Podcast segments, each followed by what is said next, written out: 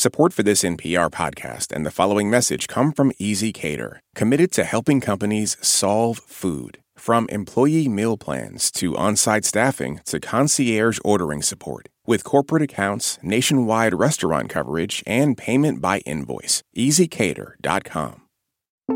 You're listening to Shortwave from NPR. Hey, everybody. Ritu Chatterjee here. I cover mental health for NPR.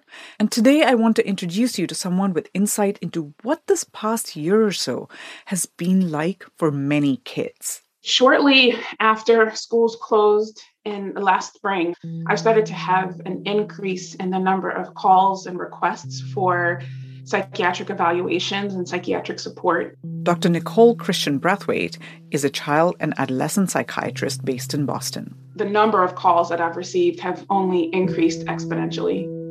Wow. And so were these calls from parents? Were they from school teachers or counselors? Who were reaching out to you? All of the above, honestly. So, certainly, parents are in crisis. They're feeling overwhelmed.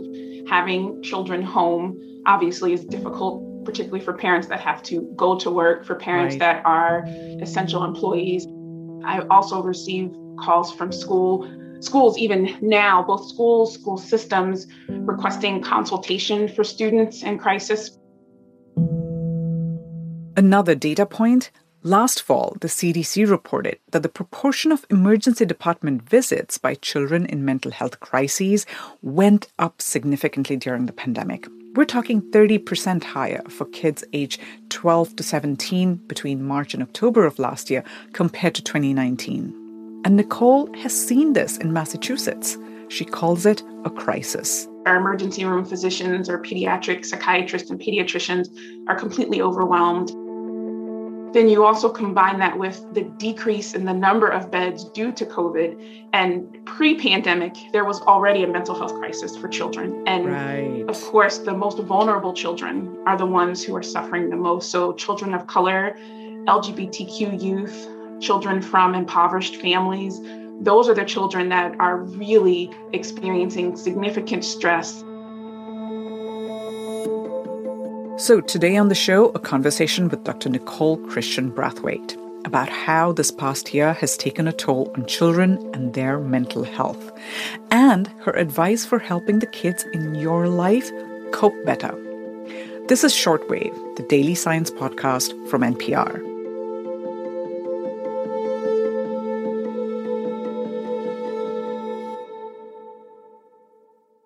This message comes from NPR sponsor Samsung Galaxy. Break down language barriers with Live Translate on the all new Galaxy S24 Ultra. Powered by Galaxy AI, Live Translate gives you real time translations on calls so you can speak freely with someone in another language. Translate calls just like that with Live Translate on the new Galaxy S24 Ultra. Samsung account login required. Must make calls using Samsung phone app. Live Translate must be enabled and languages preset.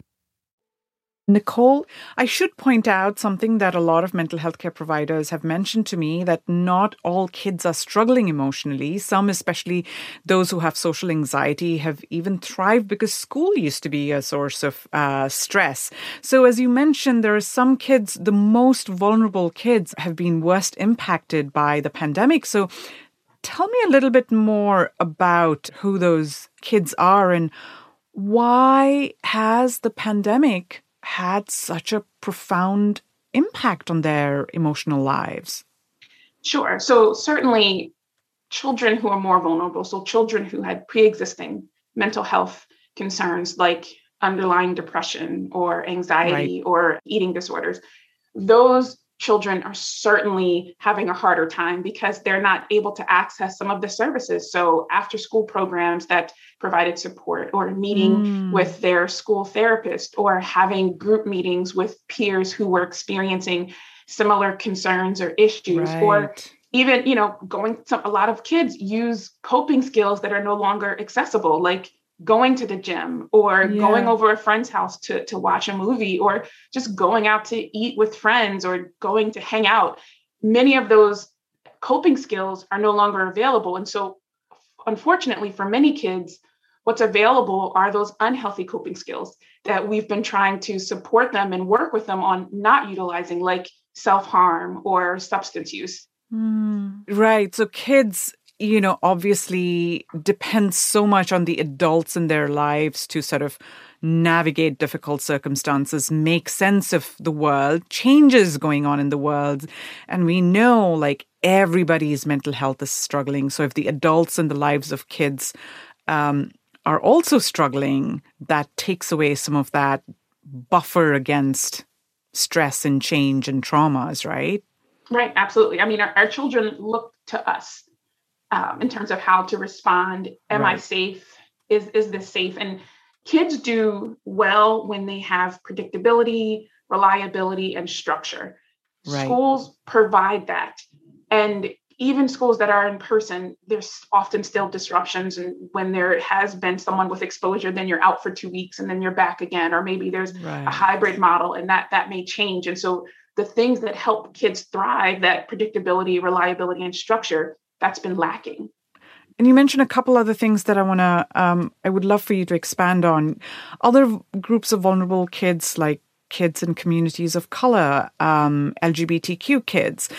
Um, what's causing uh, more distress in the lives of these groups of kids? Absolutely, and I I, I was having a discussion with uh, one of my uh, parents the other day, and we were thinking about the experience as an African American parent have, raising African American children, and discussing that it feels like we're in the midst of two pandemics. Mm. There's the hmm. COVID nineteen pandemic, and then for parents of color, specifically African American parents and families, Asian parents and families, they're in the in the midst of the racist pandemic and right. these videos of people being hurt or killed or maimed right. in racial violence our kids are watching these videos over and over again they're, it's like you know they're, they're on repeat and so our kids are not only not in school so they don't have that distraction and support that school provides right. but then they're home and they're completely immersed in social media and the news and they're witnessing these acts of racism and and frankly watching a video of someone yeah. being beaten or murdered is traumatic yeah. Also the more trauma you have as a child the greater the risk of developing diabetes heart disease even early death yeah there are serious long-term effects as we know sort of childhood trauma has a long tail. And I can't help but also ask you if you feel comfortable answering this. Um, you're African American. You have kids of your own. You have yes. sons, right? Yes, yep. I have two sons.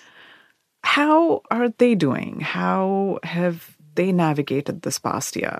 You know, to be completely transparent, the first few months were, were difficult. My, my children are six and four, and my four year old really regressed those first few months at home. Mm-hmm. He, I was still working, my husband was still working. And so trying to support them, we're, we're also caretakers for our parents. And so we have a, oh, wow. a multi generational household. And because of that, we were taking extra precautions. Yeah. And my my kids are, are social butterflies. They they love being around other people. We my husband has a large extended family and they would see their cousins almost weekly. And so suddenly to abruptly discontinue those relationships yeah.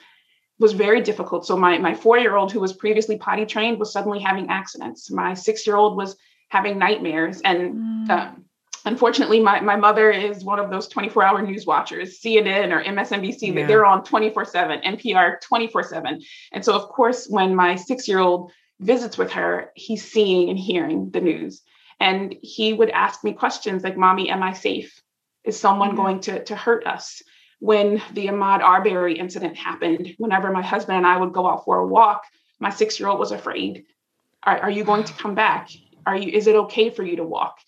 And obviously that, you know, that's devastating for us yeah. because we, we want to maintain our children's innocence as long as possible. But so much of that has been taken from from them from our children from african american children in general because of the trauma that they're exposed to so, Nicole, you've had to help your own sons deal with all of this, in addition to the kids you're seeing in your practice.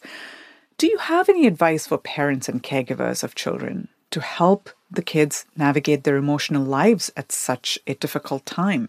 one of the one of the, the things that I encourage parents and, and tell parents is that communication is is key, particularly with adolescents. They they have no desire to talk to their parents. They have no desire to open up to their their mother or their father. But we have to continue to encourage that. And so, one technique that I always recommend parents utilize is something called reflective listening. And that essentially means you're not listening to respond, you're listening to understand. You're listening to hear what the child is saying.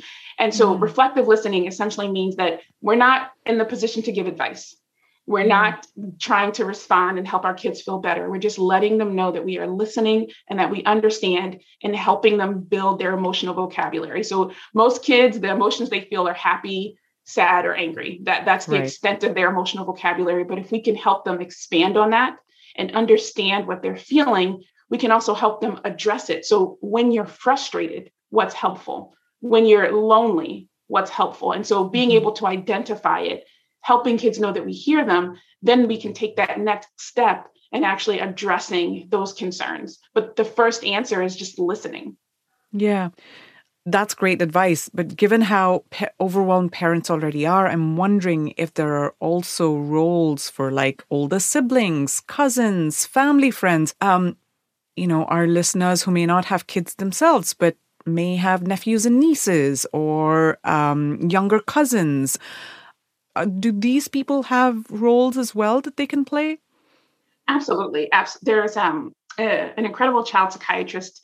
His name is Dr. Bruce Perry. He, he wrote a book called The Boy Who Was Raised as a Dog. And mm. it really it chronicles his experience working with children with significant trauma. I mean, devastating trauma. And one of the things that he always emphasizes is that the more healthy relationships a child has, the more likely that child is to recover from trauma huh. and not only recover from trauma being being able to thrive yeah. and so having additional supportive healthy relationships from other adults in their lives can only increase resilience and increase a child's capacity to recover from trauma and be able to learn how to use this experience to learn how to manage stress and potentially even find meaning in some of yeah. the grief and loss that they've experienced. Yeah. And where do you and do you see any hope on the horizon? And if so, what's giving you hope? You know, I actually I do uh, see hope. I again have received so many calls from institutions and schools and individuals who are suddenly more aware of trauma. And you know, I all the time I have principals and superintendents calling me saying, I did not realize that so many students were struggling. I did not realize that trauma was a thing. I, I had no, I didn't even realize that racism was trauma. And now that people are paying attention and they're more invested and involved in this anti-racism mm. movement, more people are actually willing to invest the time and resources and manpower into trying yeah. to change that.